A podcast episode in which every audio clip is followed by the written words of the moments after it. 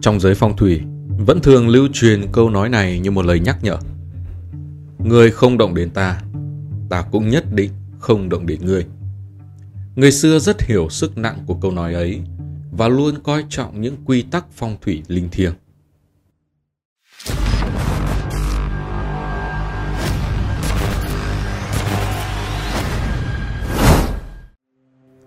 Tương truyền rằng, khi vua Càn Long muốn xây dựng một khu vườn lớn ở nơi có phong cảnh tuyệt đẹp của thành Bắc Kinh, có người nói với ông rằng, bên dưới chân núi Vạn Thọ có ngôi mộ cổ không thể động tới, là nơi an táng một vị vương phi đời nhà Minh.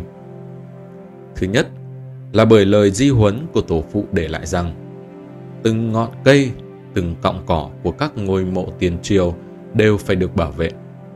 Nguyên nhân vì người nữ chân vốn giành được thiên hạ từ tay Lý Tự Thành, chứ không có thù hận gì sâu nặng với tiền triều. Thứ hai, vị phi tử đó năm xưa không phải là người thiện lương, nên mộ của bà ấy tốt nhất cũng không nên động vào. Tuy nhiên, Càn Long vẫn nửa tin nửa ngờ. Ông lệnh cho quân sĩ khai quật lăng mộ của vị phi tần nọ. Chỉ đến khi tận mắt, nhà vua đọc được dòng chữ được khắc bên ngoài: ngươi không động đến ta, ta cũng không động đến ngươi. Nhà vua lập tức hiểu được trọng lượng của câu nói này, lập tức hạ lệnh cho người lấp đất trở lại và xây dựng một đền thờ lớn ở trên núi Vạn Thọ, trấn yểm những quỷ hồn nơi đây.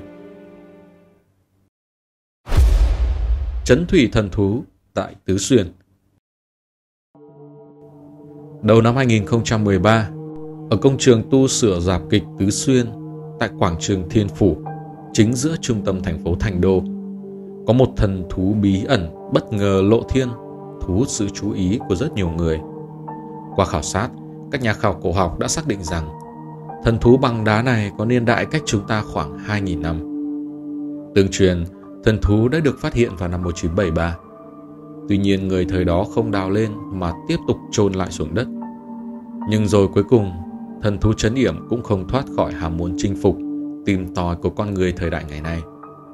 Tạo hình của thần thú trấn thủy rất bình thường, trên được khắc nhiều hình vòng đám mây. Rất nhiều người ngăn cản, khuyên đừng đào thần thú lên, nhưng quan chức địa phương lại cho rằng đó là vật mê tín dị đoan, nên đã cho khai quật và chuyển về bảo tàng di chỉ Kim Sa trong thành phố. Từ xưa tới nay, thần thú luôn là yếu tố quan trọng có ảnh hưởng tới phong thủy. Trước cửa các nhà giàu có thời xưa, họ thường dùng sư tử đá để trấn trạch, còn trong hoàng cung thường dùng các loại thụy thú để trấn trạch. Trong các loại kiến trúc cổ xưa, từ mái ngói úp cho tới mái hiên, đầu đầu cũng có thể thấy được hình dáng của các loại thần thú phong thủy. Vậy một khi đào các loại thần thú đó lên, chuyện gì sẽ xảy ra? Vào ngày 8 tháng 7 năm 2013, mưa lớn liên tục khiến Thành Đô ngập chìm trong biển nước. Theo báo cáo từ chính quyền Tứ Xuyên, trận lụt đã khiến 907.000 người gặp nạn. Ngày 10 tháng 7, đập Đô Giang sụp đổ gây sạt lở đất nghiêm trọng. 3 cây cầu lớn ở quốc lộ số 3 bị chìm trong biển nước. Theo thống kê, có 62.000 người phải sơ tán đến nơi an toàn. Hơn 400 căn nhà bị sập hoàn toàn và 68.000 ngôi nhà khác bị hư hỏng. Trên 412.000 ha đất canh tác cùng hoa màu và nông sản bị thiệt hại nặng nề. Thiệt hại kinh tế ước tính lên đến 3 tỷ 350 triệu nhân dân tệ. Mọi người đều tin rằng đó chính là do việc chính quyền thành phố khai quật trấn thủy thần thú ra khỏi thần thú phong thủy trận, nên mới phải hứng chịu hậu quả nặng nề như vậy. Các quan chức tỉnh Tứ Xuyên cả gan dám đào thần thú trong phong thủy trận. Thế nhưng người Thượng Hải còn có một bí ẩn khác khiến các chuyên gia phải nhờ đến các vị cao tăng. Bí ẩn này là gì? Chúng ta hãy đến ngay với công trình phong thủy ngay sau đây. Cửu Long trụ có 102 ở Thượng Hải. Đại đa số người dân Thượng Hải và những người lái xe taxi đều biết rằng Cửu Long trụ này chính là vật chống đỡ quan trọng nhất của Thượng Hải. Nhưng năm 90, thành phố Thượng Hải bắt đầu thực hiện công trình cầu vượt trên cao. Vào năm 1999, khi cho khoan cột trụ ở nút giao đường trên cao nối phía Đông Tây và Nam Bắc, người ta đã không cách nào khoan sâu xuống được. Nếu xét về địa chất, Thượng Hải nằm ở Bình Nguyên, được tích tụ tại ngã ba sông Trường Giang. Đây vốn không phải là địa tầng phức tạp, nhưng bằng các kỹ thuật tiên tiến và máy móc hiện đại, vẫn không thể khoan được cọc trụ tại vị trí này. Công trình tạm thời bị dừng lại. Có người nói, phải chăng đã liên quan đến vấn đề long mạch và cần phải mời thầy phong thủy về xem. Ý kiến này lập tức bị các chuyên gia kỹ thuật phản đối. Khoa học phát triển, con người còn chinh phục được cả vũ trụ. Mới gặp chút khó khăn ở công trình đã nghĩ đến cầu thần tiên thì quá mê tín. Thế là công trình lại tiếp tục bắt đầu với những kỹ sư giỏi nhất và những mũi khoan cứng nhất. Thậm chí cả lãnh đạo cũng đích thân xuống tận nơi chỉ đạo để đảm bảo cột trụ được đặt theo đúng tiến độ.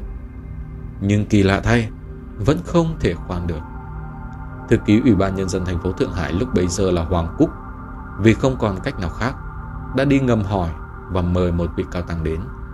Sau khi quan sát kỹ nơi này, vị cao tăng chỉ nhắm mắt chắp tay hồi lâu và nói: bên dưới là một con cá sấu lớn thành tinh. Mũi khoan đã khoan lên lưng cá sấu nên đã không thể khoan được. Chỉ có cách duy nhất lập đàn làm phép di chuyển cá sấu ra nơi khác. Ban đầu vị cao tăng kiên quyết không đồng ý thực hiện việc di rời này. Ông cảnh báo hậu quả sau đó rất nghiêm trọng. Nhưng với lời khẩn cầu thống khổ của Hoàng Cúc, trong nhiều ngày vị cao tăng động tâm phàm và đồng ý. Sau khi làm pháp sự 7 ngày 7 đêm liên tiếp, cá sấu thành tinh cuối cùng cũng được thả. Sau khi chọn ngày, chọn giờ, phía nhà thầu tiếp tục khoan. Không ngờ việc khoan cột trụ diễn ra vô cùng suôn sẻ theo đúng thiết kế và tiến độ. Phía nhà thầu vô cùng vui mừng mua lễ vật đến chùa để cảm tạ cao tăng. Nhưng vị trụ trì buồn rầu đáp rằng: bản thân ta làm phép thả cá sấu thành tinh ra đã phạm phải luật trời. Vài ngày sau, chắc chắn ta sẽ chết. Vị cao tăng còn dặn nhà thầu phải nhớ khắc hình 9 con rồng lên cây cột chính đó để cứu vãn chút tổn thất. Quả nhiên, mấy hôm sau, vị cao tăng viên tịch. Thế nhưng người phụ trách kỹ thuật xây công trình này đã lên báo bác bỏ, cho rằng đây chỉ là những tin đồn nhảm.